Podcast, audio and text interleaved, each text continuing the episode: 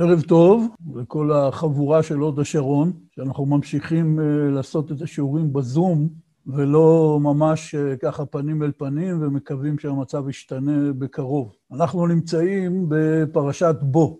בפרשת בו מופיעות שלוש המכות האחרונות מתוך עשר המכות, ואחרי כן כמובן הסיפור הגדול והמיוחד של יציאת מצרים, שהוא ממש יסוד האמונה ויסוד התורה. כמו שאנחנו יודעים, שבהרבה מאוד אה, מצוות כתוב שהם זכר ליציאת מצרים. וככה אנחנו אומרים בקידוש של שבת ובהרבה מאוד מצוות אחרות, וכמובן זה נזכר בתוך קריאת שמע בפרשת ציצית, ובהרבה מאוד מקורות ופסוקים ומצוות שאנחנו אומרים או מתפללים, יציאת מצרים, זיכרון יציאת מצרים, הוא בעצם היסוד הגדול של כל התורה ושל כל האמונה. וכמובן שאנחנו נמצאים בפרשה הזאת, שהיא בעצם סוף הגאולה מן הגלות, שהרי בפרשת שמות מתוארת לנו הגלות. בפרשת וארא יש את שבע המכות הראשונות, עדיין אין גאולה. הפרשה הזאת, פרשת בו, היא פרשת הגאולה ממש. ואנחנו צריכים להתבונן בכל העניין הזה של הגלות ושל הגאולה, ובמיוחד שזה ממש יסוד כל האמונה. והנקודה שאנחנו נתמקד בה היא אמרה של צדיקים שנאמרה על ידי הרבה מאוד מגדולי ישראל, מהמהר"ל מפראג וגדולי החסידות, ובספר ליקוטי ההלכות של רבי נתן מברסלב, הוא גם כן מדבר על זה. והאמרה אומרת כך, עשר המכות באו לחבר את עשרה המאמרות עם עשרת הדיברות. ונסביר. נתחיל דווקא מעשרה מאמרות. כתוב במסכת אבות, בעשרה מאמרות נברא העולם. וההסבר הוא מאוד פשוט. בבריאת העולם, כמו שכולנו זוכרים בוודאי, בספר בראשית, בפרשת בראשית, כתוב, ויאמר אלוקים ואז כתוב מה הוא עשה. ויאמר אלוקים, תדשא הארץ דשא עשב, וכן הלאה. כלומר, כל תהליך הבריאה נעשה באופן כזה שהקדוש ברוך הוא אמר משהו, והדבר הזה נתהווה ונתקיים, וככה נבראה כל הבריאה. וחז"ל אומרים לנו פשוט, תסתכלו במעשה בראשית ותראו שיש שם עשר פעמים ויאמר אלוקים. אלה עשרה המאמרות. עשרה מאמרות של הקדוש ברוך הוא שאמר וזה נהיה. אבל האמת שאין שם עשר, יש שם תשע. אם תסתכלו בפסוקים תראו. אלא אומרים חז"ל, בראשית ברא אלוקים, זה גם כן מאמר. כלומר, בבראשית יש אמירה, אבל זה נקרא מאמר סתום. כלומר, לא מופיעה שם המילה ויאמר, אבל גם זה נחשב אחד מעשרה המאמרות. כלומר, עשרה המאמרות, פירושו הדרך שבה השם יתברך ברא את העולם. אבל האמת שיש כאן סוד עוד יותר עמוק, מפני שכמו שאנחנו אומרים בברכות קריאת שמע, מחדש בטובו בכל יום מעשה בראשית. הקדוש ברוך הוא ברא את העולם לא באופן שפעם הוא אמר משהו והעולם נהיה, ומאז העולם ממשיך לפעול, אלא הקדוש ברוך הוא מחדש בכל יום בטובו מעשה בראשית. כלומר, עשרת המאמרות האלה שהקדוש ברוך הוא אמר ונהיה, הם ממשיכים לפעום בבריאה. הקדוש ברוך הוא ממשיך לברוא את הבריאה בכל רגע מחדש. זה דומה, נגיד את זה בסוגריים, לנוסח שאנחנו אומרים בברכות התורה. אנחנו אומרים, אשר בחר בנו מכל העמים ונתן לנו את תורתו, ברוך אתה השם נותן התורה. עכשיו, אם נתבונן רגע בנוסח של הברכה, לכאורה זה מאוד מוזר, כי אנחנו אומרים אשר בחר בנו מכל העמים ונתן לנו את תורתו, בלשון עבר.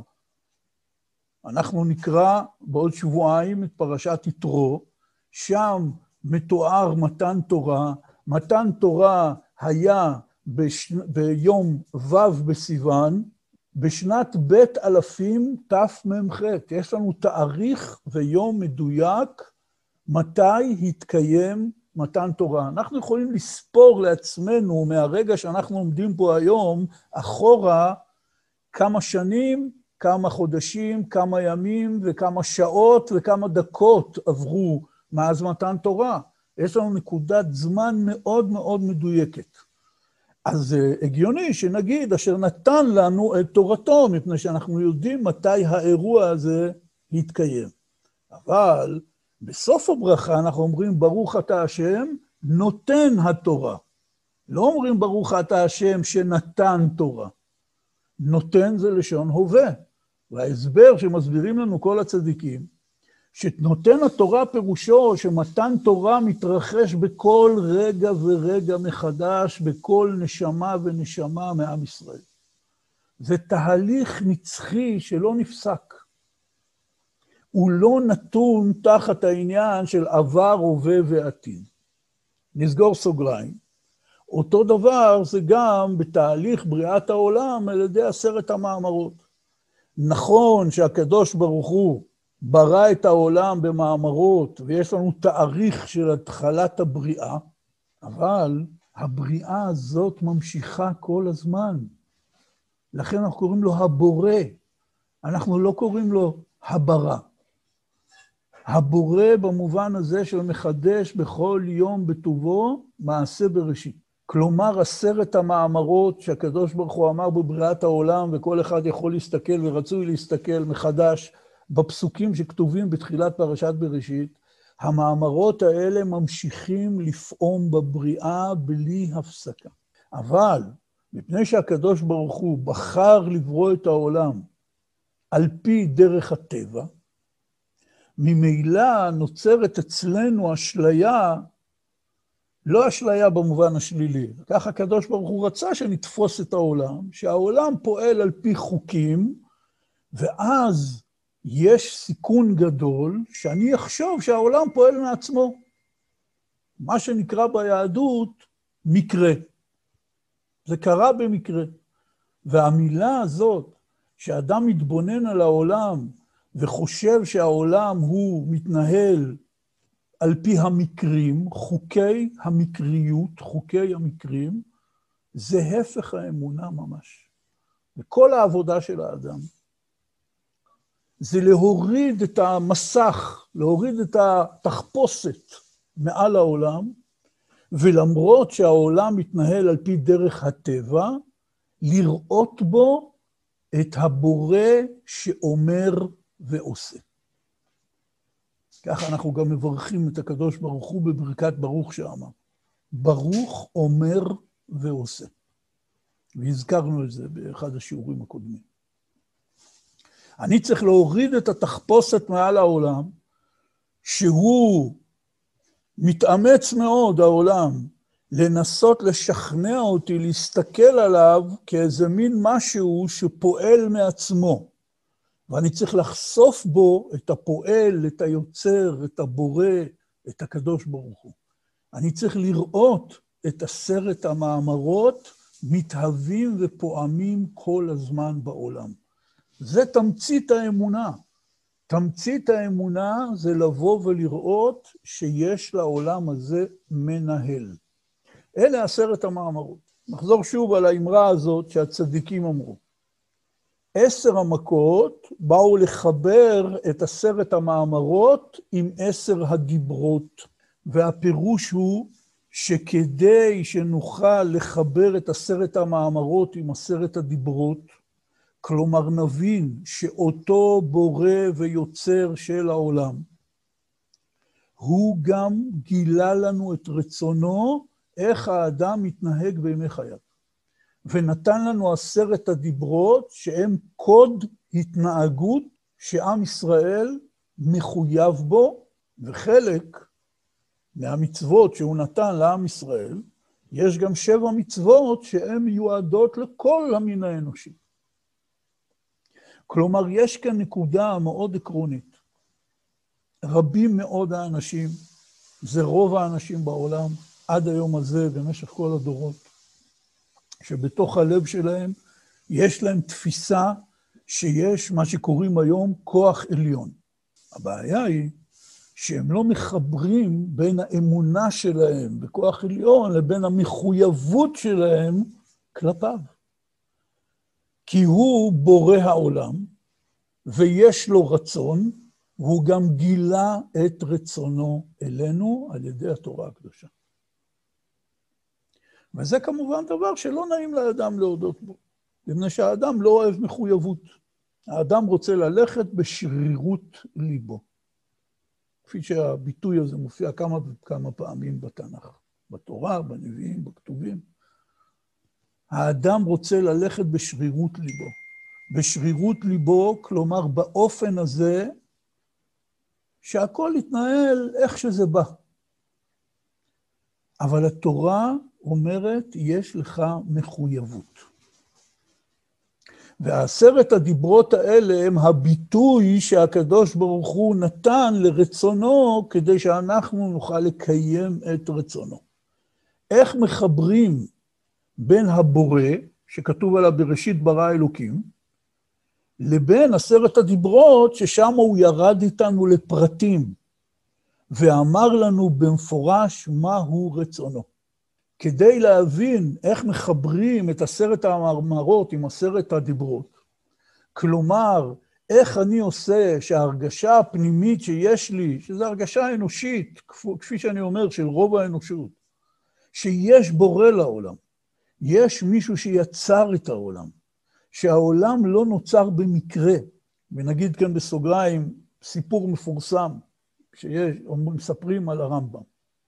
הרמב"ם נולד בספרד וחי בספרד, ואחרי כן הוא עבר למצרים. במצרים הוא היה רופא של הסולטן. הרמב"ם היה רופא דגול, אחד מגדולי הרופאים בכל הדורות, כפי שעד היום מכירים בו כל האנושות, בתור אחד מגדולי הרופאים. והוא היה רופא של מלך מצרים.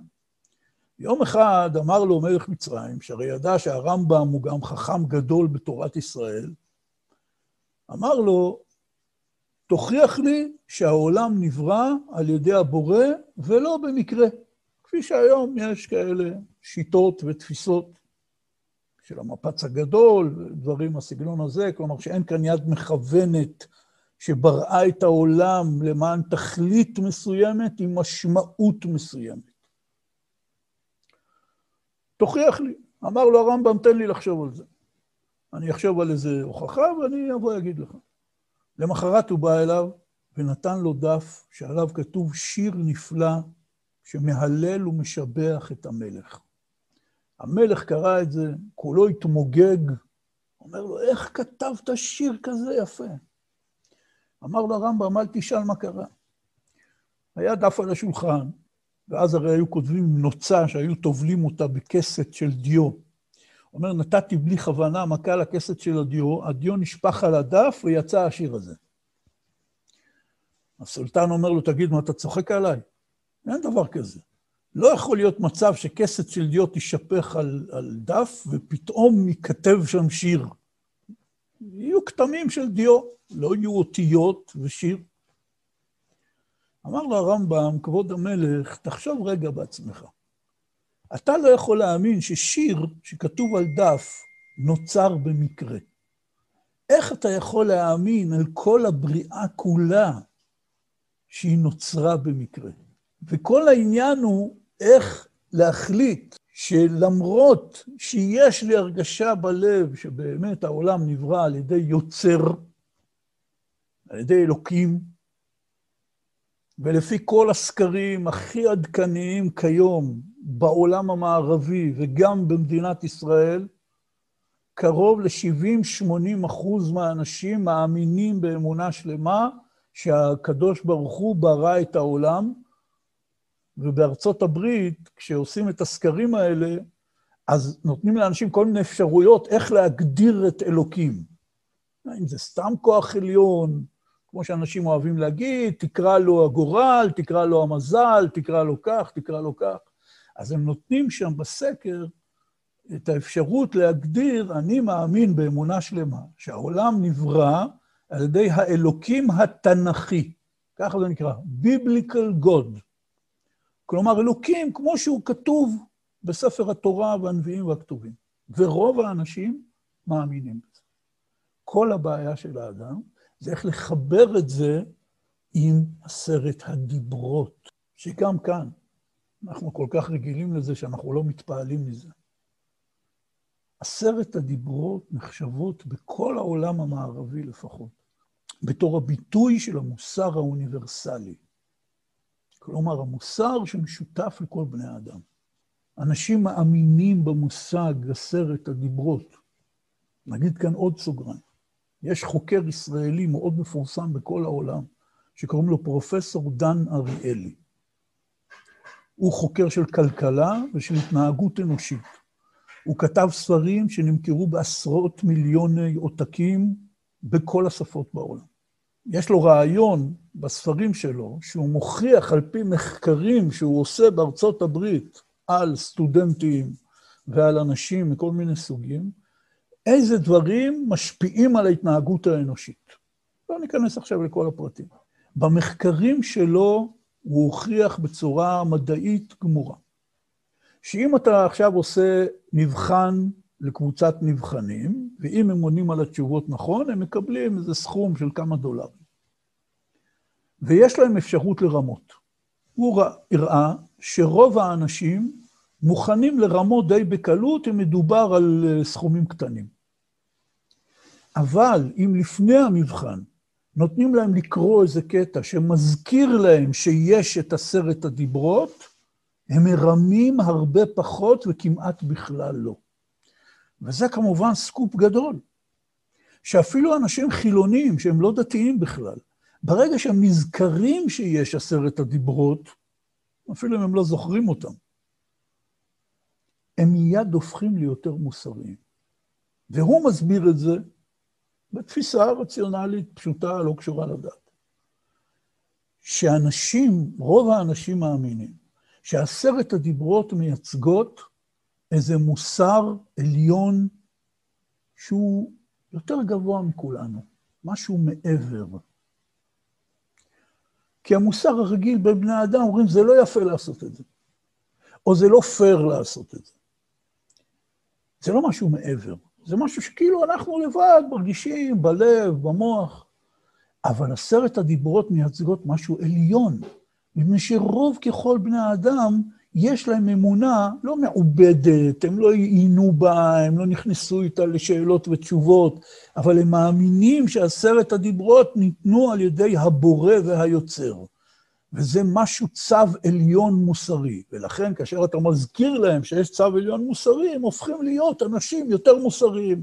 זה דבר שהוכח במחקרים של דן אריאלי שהתפרסמו בכל העולם.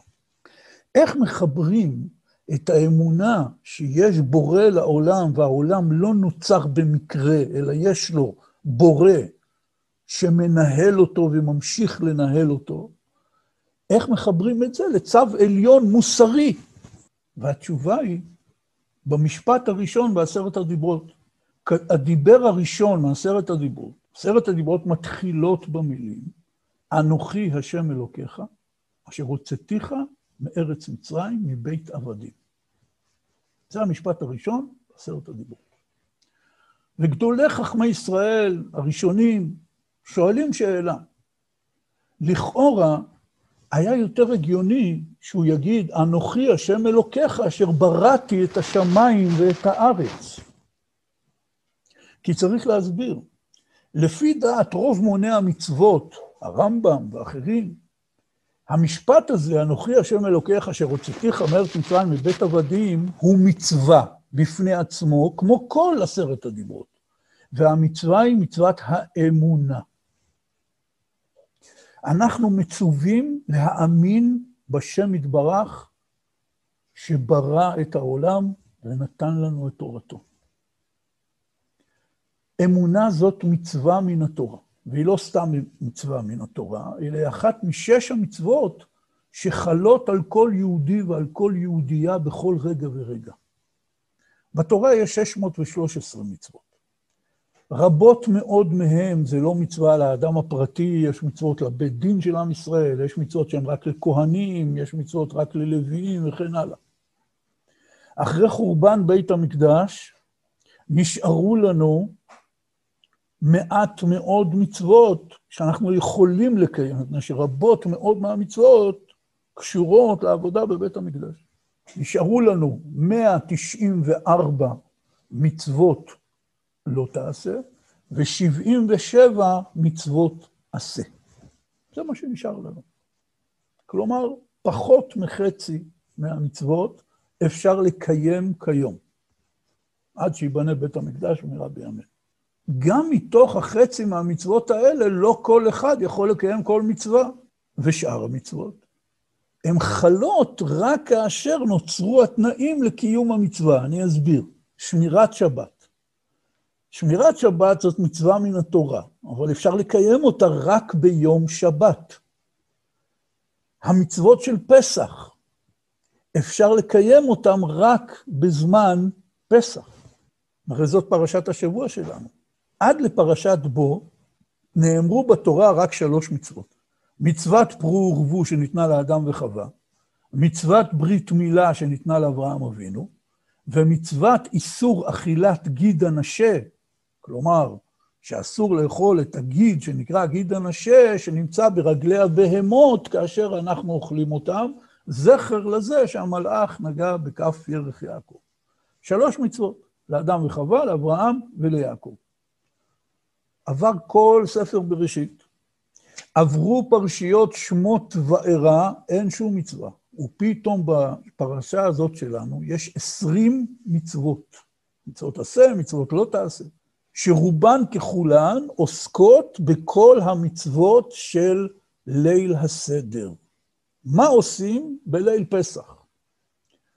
כי בכל ליל ט"ו בניסן, בכל שנה ושנה, התורה ציוותה עלינו לעשות את מה שאנחנו מכנים בשם ליל הסדר, להתקבץ בחבורות ומינויים ומשפחות, ולאכול את קורבן הפסח ואת המצה ואת המרור ולספר ביציאת מצרים. בליל הסדר יש בעיקרון ארבע מצוות, אכילת קורבן פסח, אכילת מרור, אכילת מצה וסיפור ביציאת מצרים. אבל על קורבן פסח יש עוד מצוות רבות שקשורות בו, שמופיעות בפרשה.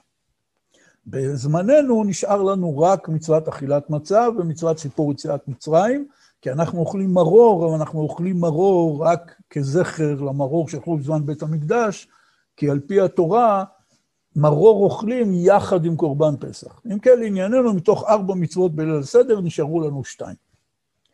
בפרשה הזאת יש עשרים מצוות, אבל אפשר לקיים אותן אך ורק ביום ט"ו בניסן. את רובן, יש עוד כמה מצוות בפרשה שלא קשורות לפסח בדווקא. אם כן, גם מתוך פחות מחצי המצוות שנשארו לנו בזמננו שאנחנו יכולים לקיים, שגם לא כולן כל אדם יכול לקיים, גם המצוות שהן כן מוטלות על כל אדם ואדם, הן קשורות בתנאים של זמן ומקום.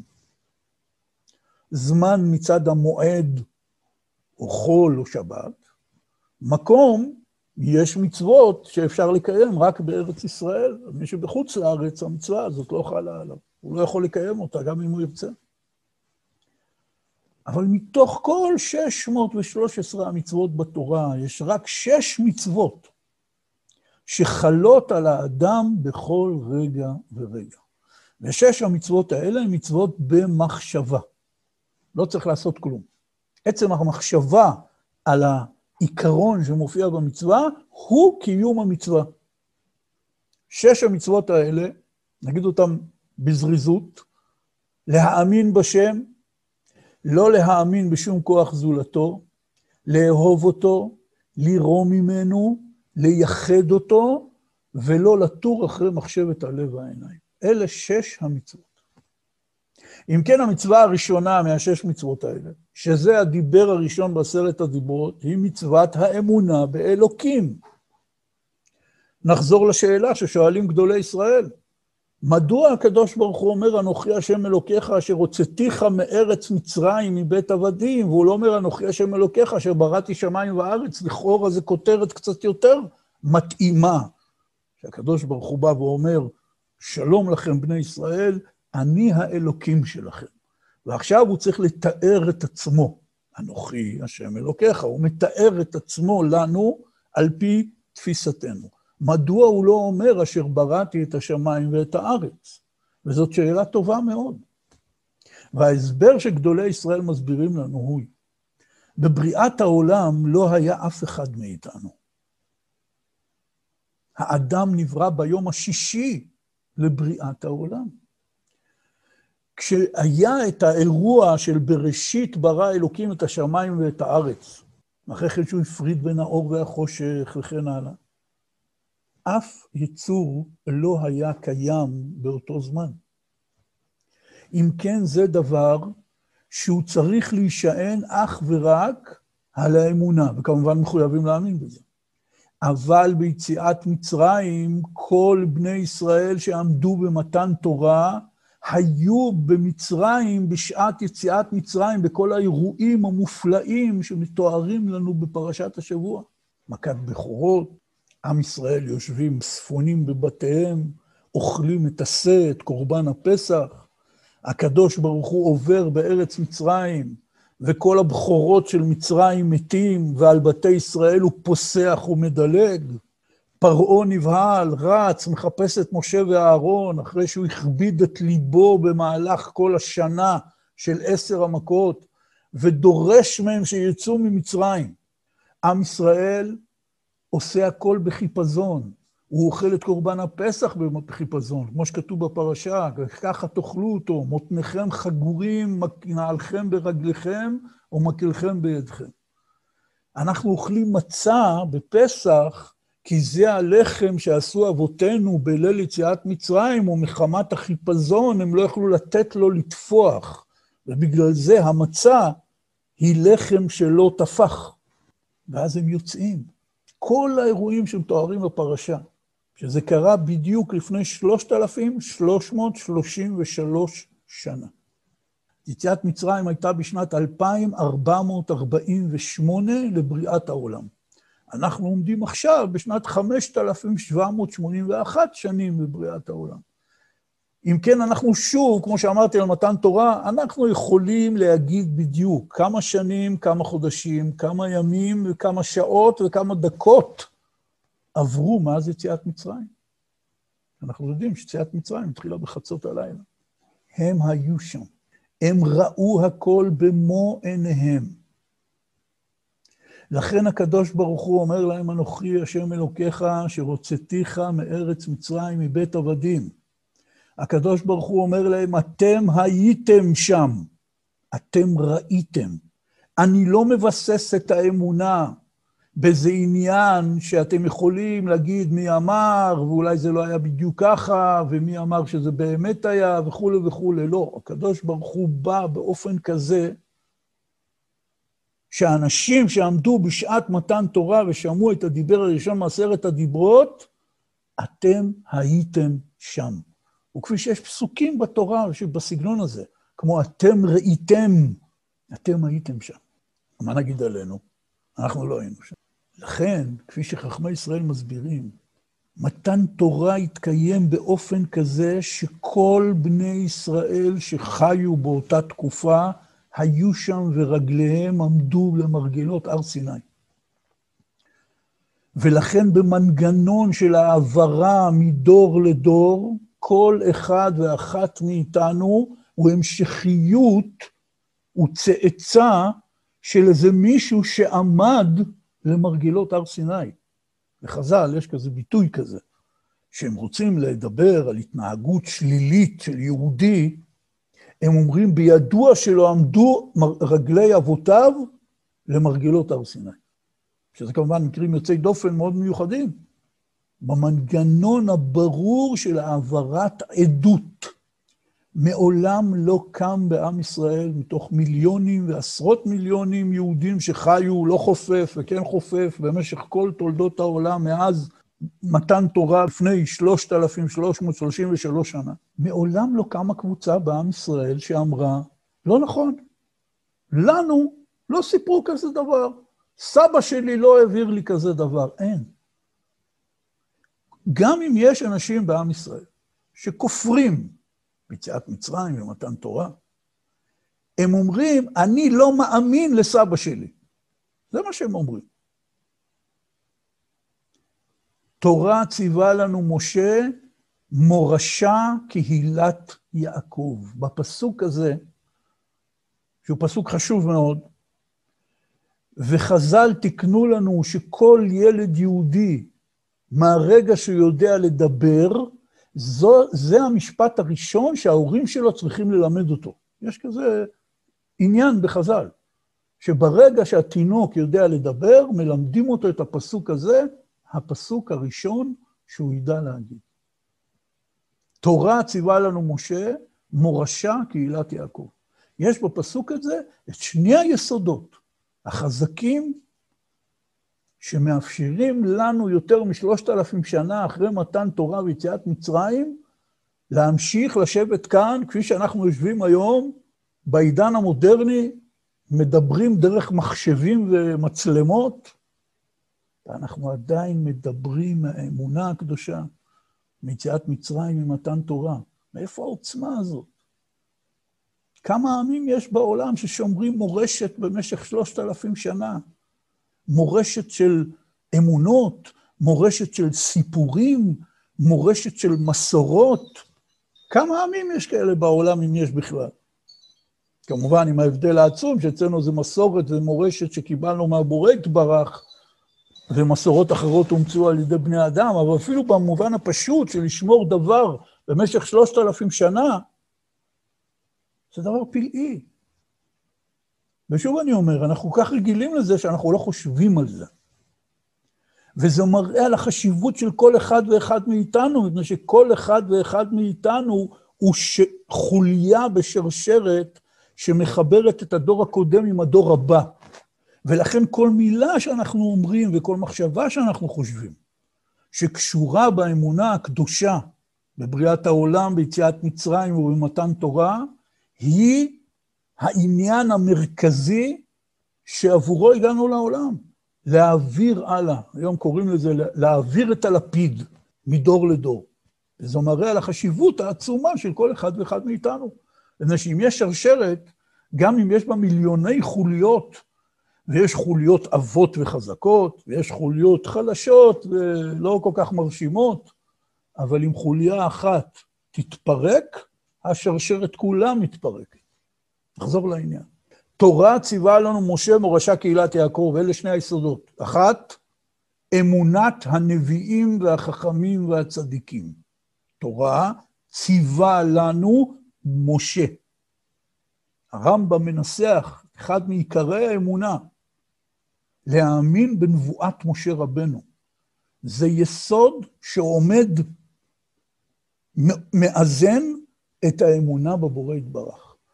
וכפי שבשבוע הבא בפרשת בשלח, ומה שאנחנו אומרים יום-יום בשירת הים, ויאמינו בשם ובמשה עבדו. אלה שתי האמונות היסודיות של עם ישראל. שיש בורא עולם, השם יתברך, ויש לו את עבדיו הנביאים, שהם מחברים בינינו לבינו, הם מביאים לנו את דבר השם. אם הקדוש ברוך הוא היה רוצה, הוא היה עושה מהלך כזה, שלא יהיה בינינו לבינו את משה רבנו, אבל כך הוא בחר להנהיג את העולם, להעביר את דברו לעולם דרך הנביא, אדון הנביאים, משה רבנו, ואחריו שאר הנביאים, כפי שמשה רבנו אומר לעם ישראל, נביא מקרב אחיכם כמוני יקים לכם השם אלוקיכם. ואחרי שנסתיימה הנבואה, עברנו לדור החכמים. תורה ציווה לנו משה, והרמב"ם כותב במילים נפלאות מאוד, אבותינו האמינו בבורא ובתורה, כי הם הכירו את האדם משה רבנו, האמינו ביושרו, בקדושתו, באמינותו, לכן כל אמונת היהדות מבוססת על האמונה בנבואת משה רבנו, כי אבותינו הכירו אותו, וראו שכל מילה שלו אמת. ולכן התורה נקראת תורת משה. הנביא האחרון שהיה לעם ישראל עד עכשיו, בעזרת השם, תבוא הגאולה, תתחדש הנבואה. הנביא האחרון היה מלאכי. הוא מופיע, הנבואות שלו מופיעות בספר תרי עשר בתנ"ך. ובנבואה האחרונה שהוא אמר לנו, נבואת הפרידה של הקדוש ברוך הוא מעם ישראל, הוא אומר, הקדוש ברוך הוא אומר לנו בפה הנביא, זכרו תורת משה עבדי. ככה הקדוש ברוך הוא קורא לתורה, תורת משה. זה נקרא תורה ציווה לנו משה. היסוד השני, מורשה קהילת יעקב. מה זה קהילת יעקב? כל המשפחות, כל משפחה ומשפחה. יש בה העברה של מסורת מדור לדור במשך אלפי שנים, עם כל העליות והירידות וכל הגלות והאירועים שקרו, אבל נשאר לנו גרעין קשה אחד, שבקהילת יעקב יש מורשה, יש לנו מורשת, כמו שהיום אוהבים את המילה הזאת. והמורשת הזאת היא שאבותינו עמדו והיו ביציאת מצרים, עמדו והיו במתן תורה, והם העבירו לנו מדור לדור את העניין הזה. בדרך כלל אומרים את הרעיון הזה כאשר רוצים לדבר עם אנשים שהם לא מאמינים בתורה, הם לא דתיים וכן הלאה, כאילו להוכיח את היהדות. אבל זה כל אחד ואחד מאיתנו חייב את העניין הזה בדיוק אותו דבר. כי רק כאשר אני כל הזמן מזכיר לעצמי את הדבר הנשגב הזה, של תורה ציווה לנו משה מורשה קהילת יעקב, של העוצמה הזאת שיותר משלושת אלפים שנה התורה עוברת מדור לדור בכל משפחה ומשפחה בעם ישראל, בלי שקם אחד להכחיש את זה, להגיד שזה לא היה, לא קיבלתי ככה מסבא. כפי שאמרתי, הוא יכול להגיד, נכון, סבא שלי היה רב, כמו שכולם אוהבים להגיד, סבא שלי היה רב, והוא האמין בזה, אני לא מאמין במה שהוא אמר לי. בסדר. אבל אין שום תנועה בעם ישראל לא קמה, אמרו, עבדו עלינו. בתורה כתוב שכולנו עמדנו במתן תורה למרגלות הר סיני, וזה עבר בכל משפחה. במשפחה שלי זה לא עבר, אין דבר כזה. היה כמובן במאה, 200 שנה האחרונות, משפחות שהפכו חילוניות, הפסיקו ללמוד תורה, הפסיקו להעביר את המסורת, אז שכחו מזה. אבל גם הם מודים שלפני הדור שלהם, לא מזמן, פחות מ-200 שנה, כולם האמינו בזה, כי זה עבר מדור לדור במשפחה. לכן הקדוש ברוך הוא אמר את מצוות האמונה בעשרת הדיברות, אנוכי השם אלוקיך אשר הוצאתיך מארץ מצרים, ולא אשר בראתי את השמיים ואת הארץ. נחזור חזרה, נרכיב מחדש את כל העניין. הצדיקים אמרו, עשר המכות, הם באו לחבר בין עשרה מאמרות לעשרת הדיברות. וזה כתוב במשפט הראשון שדיברנו עליו, אנוכי השם אלוקיך אשר הוצאתיך מארץ מצרים. הדרך לחבר בין המחויבות לציוויים של הקדוש ברוך הוא בעשרת הדיברות ובכל התורה כולה, לבין האמונה הפנימית, שיש איזה גרעין פנימי בלב של רוב בני האדם בעולם, שהוא מאמין שיש כוח עליון שברא את העולם ומנהל אותו. הדרך לחבר זה היה בעשר המכות. כי זה היה פעם ראשונה ואחרונה בתולדות הבריאה, שהקדוש ברוך הוא הופיע בתוך הבריאה ולימד את כולם, יש כאן בורא עולם שהוא מנהל הכל, אחראי על הכל, ושום דבר לא יעמוד בפניו. לא הייתה כזאת הופעה דרמטית של הקדוש ברוך הוא בעולם.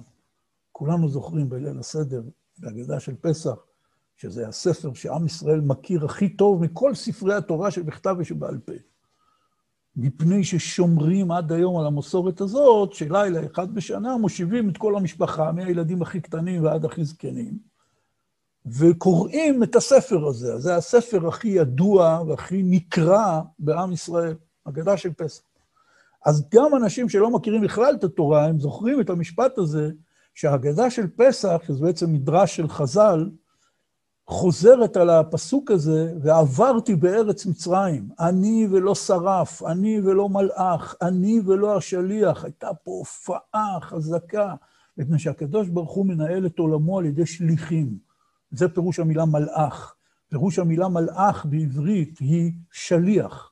כשאני שולח שליח של פיצה, אפשר לקרוא לו בעברית מלאך הפיצה. מפני שהמילה מלאך בעברית כפשוטו פירושו שליח. הקדוש ברוך הוא מנהל את העולם על ידי שליחים, ברואים, רוחניים, שאנחנו מכנים אותם לשם מלאכים, שהם לובשים צורה ופושטים צורה, לא כמו כל התרבות הזאת הנוצרית שכל המלאכים זה ילדים עם כנפיים. יש מלאך שיכול להתבטא כתופעת טבע, ויש מלאך שגם לובש דמות של אדם. זה תלוי לפי השליחות שלו. וככה העולם, הקדוש ברוך הוא מנהל את עולמו. אבל ביציאת מצרים היה משהו חדש לגמרי. הופעה ראשונה ואחרונה של הקדוש ברוך הוא בבריאה, אני ולא מלאך, אני ולא שליח, אני ולא שרף. הופעה אדירה של אלוהות בתוך העולם הזה. ובכל עשרת המכות. הקדוש ברוך הוא הוכיח, עשה אותות ומופתים, זו המילה שהשם דברך השתמש בה. למען שיתי אותותיי אלה בקרבו. אות וסימן, שהקדוש ברוך הוא שולט בכל הארץ. כי פרעה אמר, מי השם אשר אשמע בקולו? ולכן בשלוש מכות, נדמה לי, מתוך עשר המכות, כשמשה רבנו אומר לו, אם אתה לא משלח את עם ישראל, אני הולך להכות אותך במכה כזאת, הוא אומר לו, למען תדע שאני השם. למען תדע כי לי הארץ, למען תדע. באנו פה להודיע ולהתוודע ולהוכיח באופן המוחלט שהקדוש ברוך הוא שולט בכל רבדי הבריאה. חלק מהמכות היו במים, חלק מהמכות היו בעפר הארץ, חלק מהמכות היו בחי. אם זה הערוב, חיות טרף שהגיעו למצרים, אם זה בבהמות שלהם. חלק מהמכות היו על ידי נגיפים וחיידקים, דבר ושכין. וחלק מהמכה הגדולה מכולם, מכת בכורות, שהיא, כמו שאומרים, הייתה החותם הסופי, שבעקבותיו פרעה בא ואמר, צאו, צאו ממצרים, די, אני לא יכול יותר. היא לא במים, והיא לא באדמה, והיא לא באוויר, כמו ש... כל המכות האחרות, אלא היא ממש הקדוש ברוך הוא, איך נקרא לזה היום? ידע ב-DNA מי הבכור ומי לא. זה שיא ההופעה של הקדוש ברוך הוא. ועד כדי כך זה היה אירוע דרמטי, שזה נקרא אצל חז"ל זמן שניתנה רשות למשחית לחבל. ובכך הם מסבירים מדוע עם ישראל היה צריך להיות ספון בבתים שלו בליל ט"ו בניסן, סגורים בבתים, אוכלים את קורבן הפסח, אסור לצאת החוצה.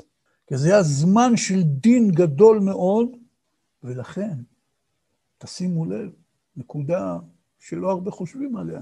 אנחנו קוראים לחג הזה, שאנחנו חוגגים את יציאת מצרים, אנחנו קוראים לו חג הפסח. מאיפה המילה הזאת? למה לא חג יציאת מצרים? או כמו שבתפילה חז"ל תקנו לקרוא, לקרוא לו זמן חירותנו, כי זה בדיוק מה שקרה. עם ישראל יצא מעבדות לחירות. אחרי 210 שנים של עבדות, הוא יצא לחירות באותו הלילה. זמן חירותנו. התורה לא קוראת לו זמן חירותנו, היא קוראת לו חג הפסח. וזה על פסוק בפרשת השבוע, שכתוב בפרשת השבוע, ועבר אדוני לנגוף את מצרים, וראה את הדם על המשקוף ועל שתי המזוזות, ופסח אדוני על הפתח, ולא ייתן המשחית לבוא אל בתיכם לנגוף. ושמרתם את הדבר הזה לחוק לך ולבניך עד עולם. מה פירוש פסח? מפרש לנו רש"י, דילג. חג הפסח, תרגום לעברית, חג הדילוג. איזה דילוג? שהקדוש ברוך הוא דילג על בתי ישראל בזמן שהמשחית עבר בארץ מצרים, ומתו הבכורים של מצרים, הקדוש ברוך הוא פסח על בתי ישראל.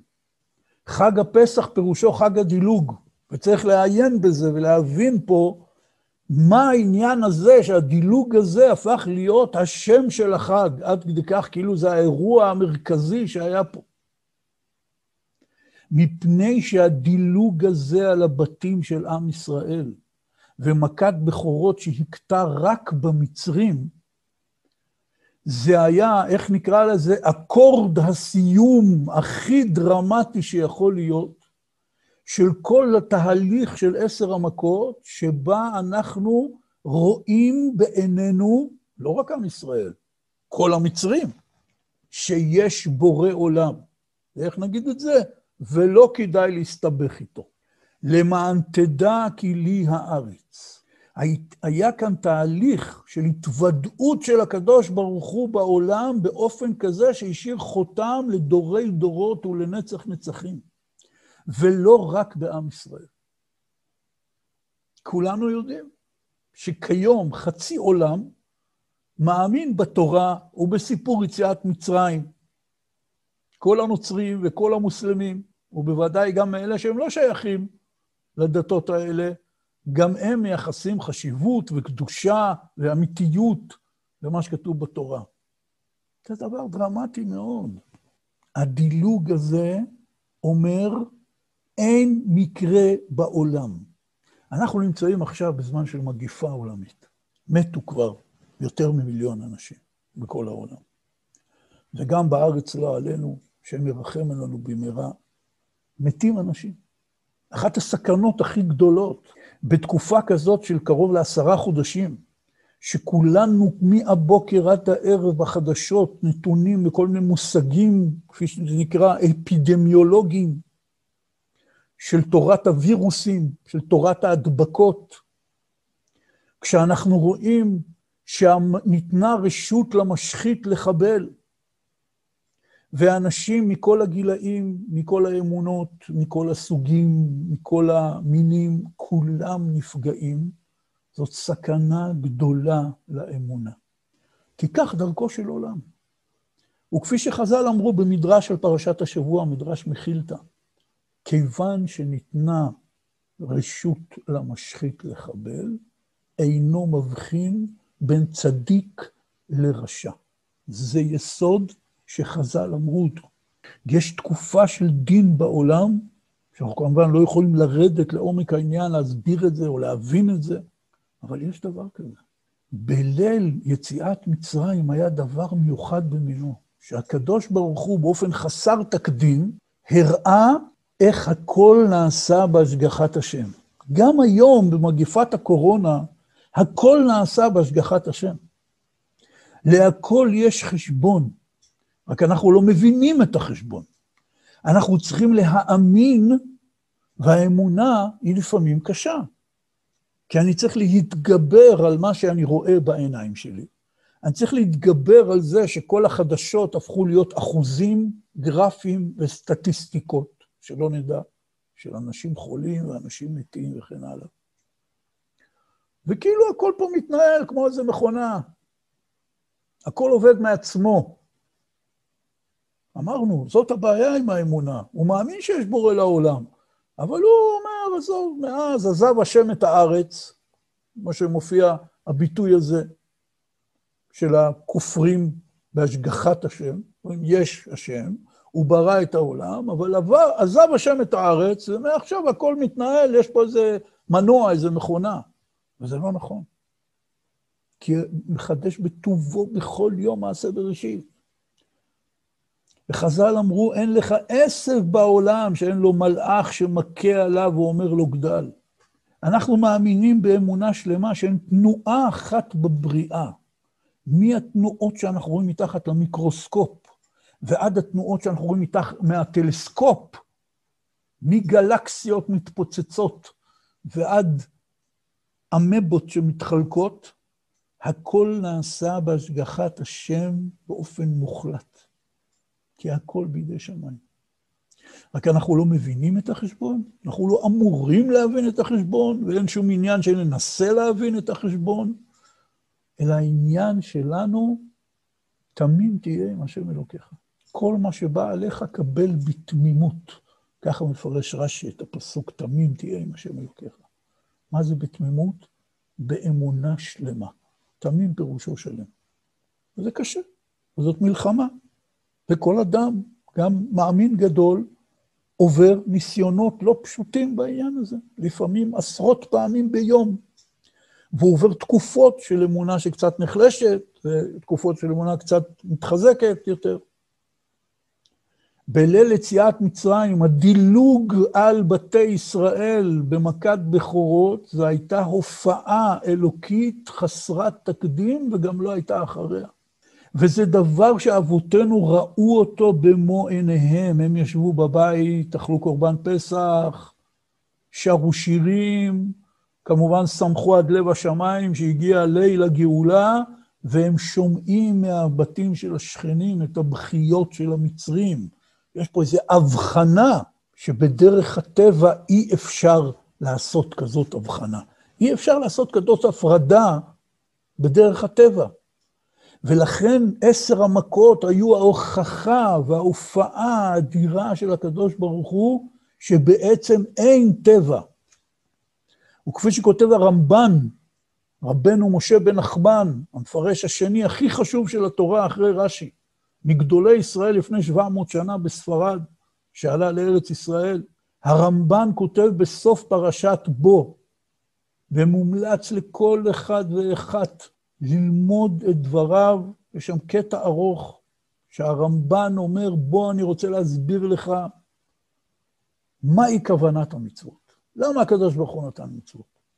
אומר, הקדוש ברוך הוא נתן מצוות כדי שבני אדם יכירו באלוהותו. למה הקדוש ברוך הוא עושה ניסים? כדי לנפץ את כל סוגי הכפירה. למה הקדוש ברוך הוא נתן לנו נביאים? כדי שאנחנו נראה שהקדוש ברוך הוא מנבא בני אדם. כלומר, הקדוש ברוך הוא מתגלה לבני אדם ומדבר איתם ונותן להם מסרים להעביר. אלה הוכחות שיש אלוקים. וממילא, אומר הרמב"ן, כל עבודתנו היא לבוא לפני הקדוש ברוך הוא ולהגיד לו, וזה הביטוי שהרמב"ן משתמש בו, ביטוי עמוק מאוד, בריותיך אנחנו. והוא אומר, זה משמעות ההתקבצות של יהודים בבית כנסת. שבאים קבוצת אנשים ועומדים לפני הקדוש ברוך הוא ואומרים, בריותיך אנחנו. אנחנו מודים באלוהותך, ואנחנו מודים לך על החסדים והניסים שאתה עושה איתנו. ואומר שם הרמב"ן, וזה הסיבה שיש לנו מצווה להתפלל בקול, להתפלל בדיבור, כי זאת עדות שאמורה קודם כל לעורר את ליבי, כשאני מדבר דברים בפה בקול רם, זה הרבה יותר מהדהד לי בתוך הלב מאשר מחשבות. וכאשר עומדים אנשים ביחד, הם ביחד מזכירים אחד לשני. זאת משמעות הקדיש. כל אדם נברא בעולם כדי לקדש שם שמיים. בן אדם גדול, בן אדם פחות גדול. כל אדם ואדם בחייו, גם עם מה שאנחנו מכנים היום איש פשוט, בחיים שלו, עם משפחתו, עם חבריו, עם שכניו, עם בני אדם, הוא יכול לקדש שם שמיים ולגלות את מציאות השם בעולם. לפעמים בחיוך שהוא מחייך לאיזה יהודי אחר. ואנחנו מניחים מראש שאין מי שמשלים את משימתו בשלמות בחייו בעולם הזה, אז הוא נפטר מן העולם. עומדים הבנים שלו ומכריזים בפני הציבור, העבודה של אבא לא נגמרה. אנחנו כאן להמשיך את המשימה. יתגדל ויתקדש שמי רבה. הנה, אנחנו אומרים, יתגדל ויתקדש השם הגדול, שברא את העולם, וכן הלאה. זה התרגום של הקדיש. לכאורה מה הקשר בין הקדיש לבין נפטרים? הנוסח שאומרים בקדיש בארמית, אין לו שום קשר לזה שמישהו נפטר כאן. אלא אנחנו אומרים פשוט, הדבר הכי חשוב בחייו של אדם זה המשימה שלו לגדל ולקדש את שמו יתברך. ולכן, עכשיו ההורים נפטרו, הבנים עומדים ואומרים, אנחנו ממשיכים במשימה, והנה, אנחנו רוצים כבר לתת הצהרה. גדל והתקדש שמי רבו. לכן אומר הרמב"ן, כל בני ישראל מתקבצים בבתי כנסת ואומרים לפני הקדוש ברוך הוא, בריותיך אנחנו, אנחנו מודים בזה שאתה האלוקים, אנחנו מודים לך בתודה על מה שאתה נותן לנו, וזאת כוונת כלל המצוות, זאת כוונת כל המהות של יהודי בעולם. וכמובן שזה לא סתם איזו הצהרה, כמו הצהרות של אה, פוליטיקאים, להבדיל אלפי.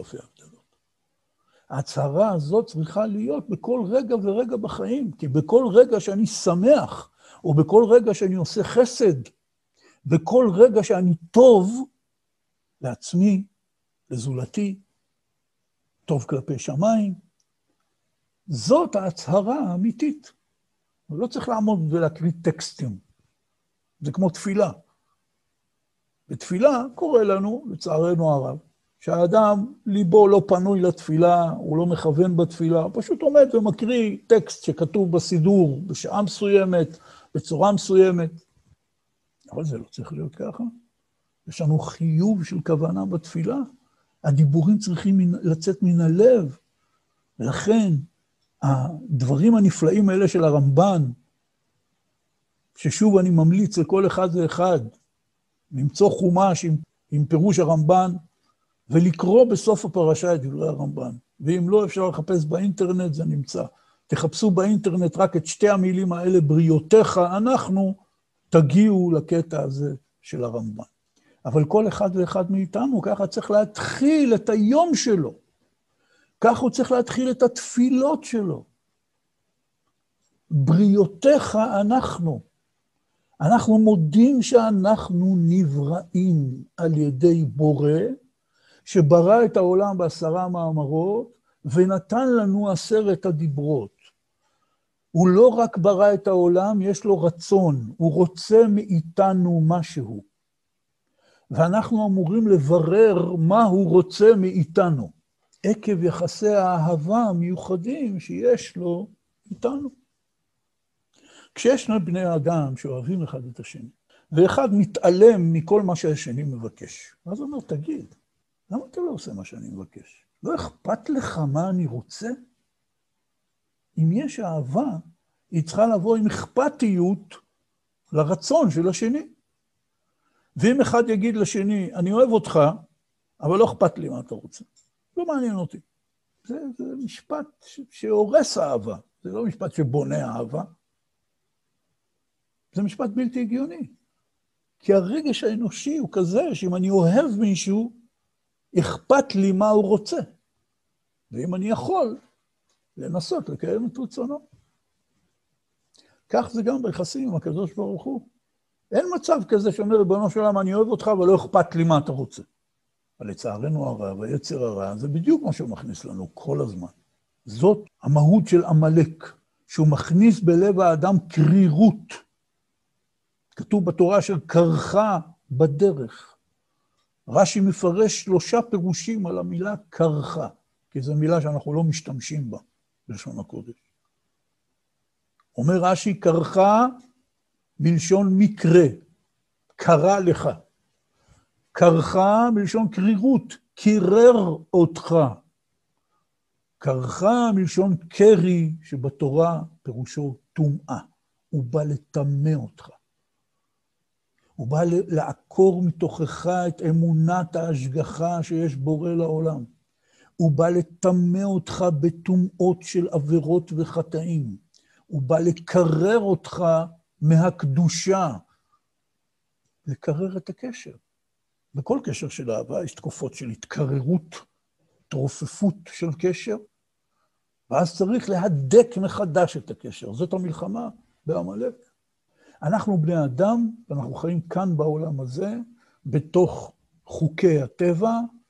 הידע שלנו מועבר לנו לא ברוח הקודש או בנבואות, אלא על ידי מורים והורים שמוסרים לנו מסורת מסוימת של ידע, מאיך עושים חביתה, דרך איך קושרים נעליים, ועד לדברים הגדולים ביותר.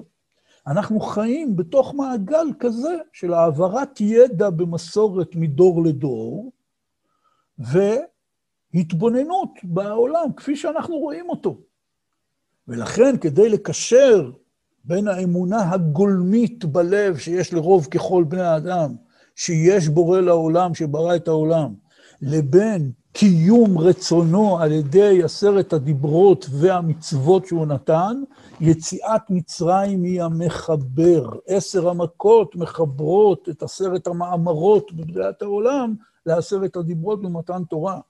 מפני שזאת הייתה הופעה כזאת, שבכל משפחה ומשפחה בעם ישראל יש מסורת ברורה שהקדוש ברוך הוא הופיע בעולם, הופיע בטבע, עשה פלאות ואותות עצומים, שהגדולה מכולם הייתה מכת בכורות, שהוא דילג על בתי ישראל. ולכן זה נקרא חג הפסח. כי הדילוג הזה, זה גם, כפי שמסביר רבי נתן מברסלב, הדילוג הזה הוא הדילוג על הסדר הרגיל. עושים קפיצות, קיצורי דרך. דילוג על הסדר הטבעי הרגיל של העולם. ולכן זה חג הפסח. ולכן עשר המכות מחברות בין עשרת המאמרות לעשרת הדיברות. ולכן כל מצווה שאנחנו מקיימים היא זכר ליציאת מצרים. ויש לנו מצווה מן התורה לזכור את יציאת מצרים בכל יום. חיוב גמור מן התורה. שחז"ל תיקנו לנו את הברכה שאחרי ברכת קריאת שמע של שחרית וערבית, שאנחנו מזכירים שם את יציאת מצרים, כדי שבסדר התפילה הרגיל של בן אדם דתי, הוא גם יקיים את המצווה להזכיר את יציאת מצרים, אבל צריך לדעת שהפוסקים כותבים בסימן ס"ז בשולחן ערוך, שזה צריך להיות אזכרה בכוונה. כשאני אומר אחרי תפילת שחרית, אחרי קריאת שמע של שחרית, אמת ממצרים גאלתנו, אני צריך לכוון במילים. וחז"ל אומרים במסכת ברכות שזה חיוב מן התורה, להגיד את זה בכוונה. כי כך יוצאים ידי חובה על המצווה לזכור את יציאת מצרים בכל יום. בליל פסח יש לנו מצווה נוספת, שמופיעה בפרשת השבוע, והגעת לבנך, מצוות סיפור יציאת מצרים בליל הסדר, בליל ט"ו בניסן. אז צריך לספר ביציאת מצרים. לא רק להגיד, הייתה יציאת מצרים, ולזכור אותה, אלא לספר בה, וכל המרבה לספר ביציאת מצרים, הרי זה משובח. גם את המשפט הזה כולם מכירים, אגדה של פסח. ונסיים במשפט המפורסם, בכל דור ודור חייב אדם לראות את עצמו כאילו הוא יצא ממצרים. כמובן שהכוונה היא לחדש בעצמו את רגשות השמחה העצומה על הגאולה, לחדש בעצמו את האמונה בקדוש ברוך הוא, אנוכי השם אלוקיך אשר הוצאתיך מארץ מצרים, להכיר בו כאלוקים שהוציא אותנו ממצרים. מצד הרגש, מצד המחשבה, מצד המסורת, מצד זה שאני חלק ממורשה, קהילת יעקב, כל הדברים הטובים. אבל היום למדנו עוד דבר. בכל דור ודור חייב אדם לראות את עצמו כאילו יצא ממצרים. בכל דור ודור, כל אחד ואחת מאיתנו צריך לראות את עצמו באופן כזה, שאני מחבר על ידי יציאת מצרים את עשרה המאמרות עם עשרת הדיברות. אני דואג לזה שהאמונה שלי בבורא עולם היא תהיה מחוברת עם המחויבות שלי לבורא עולם. והחיבור הזה נעשה על ידי ההופעה העצומה והנפלאה הזאת שכתובה בפרשת השבוע, של הקדוש ברוך הוא כמלך גואל ופודה. ולכן פרשת השבוע היא פרשה כל כך יסודית לפני הפרשה של מתן תורה. כי היא מתארת את ההופעה הסופית של סיום עשרת, עשר המכות, שהתחילו בפרשה הקודמת, השלוש האחרונות, פרשת השבוע, גם מכת בכורות היא העיקרית. היא מחברת בין בריאת העולם לבין מתן תורה, ההכרה הזאת שיש בורא לעולם, וכל מעשה שנעשה תחת השמש, הכל ממנו. וכפי שהרמב"ם אומר, אני מאמין באמונה שלמה, שהוא עשה, עושה ויעשה לכל המעשים. לכל המעשים, זה כולל כל דבר קטן שקורה לי במשך היום. הוא עשה ועושה ויעשה לכל המעשים. והכל בהשגחתו יתברך. וכך מקיימים את המצווה הכי חשובה בתורה, שהיא מצוות האמונה בשם. וכפי שדוד המלך אומר, כל מצוותיך אמונה. שבת שלום.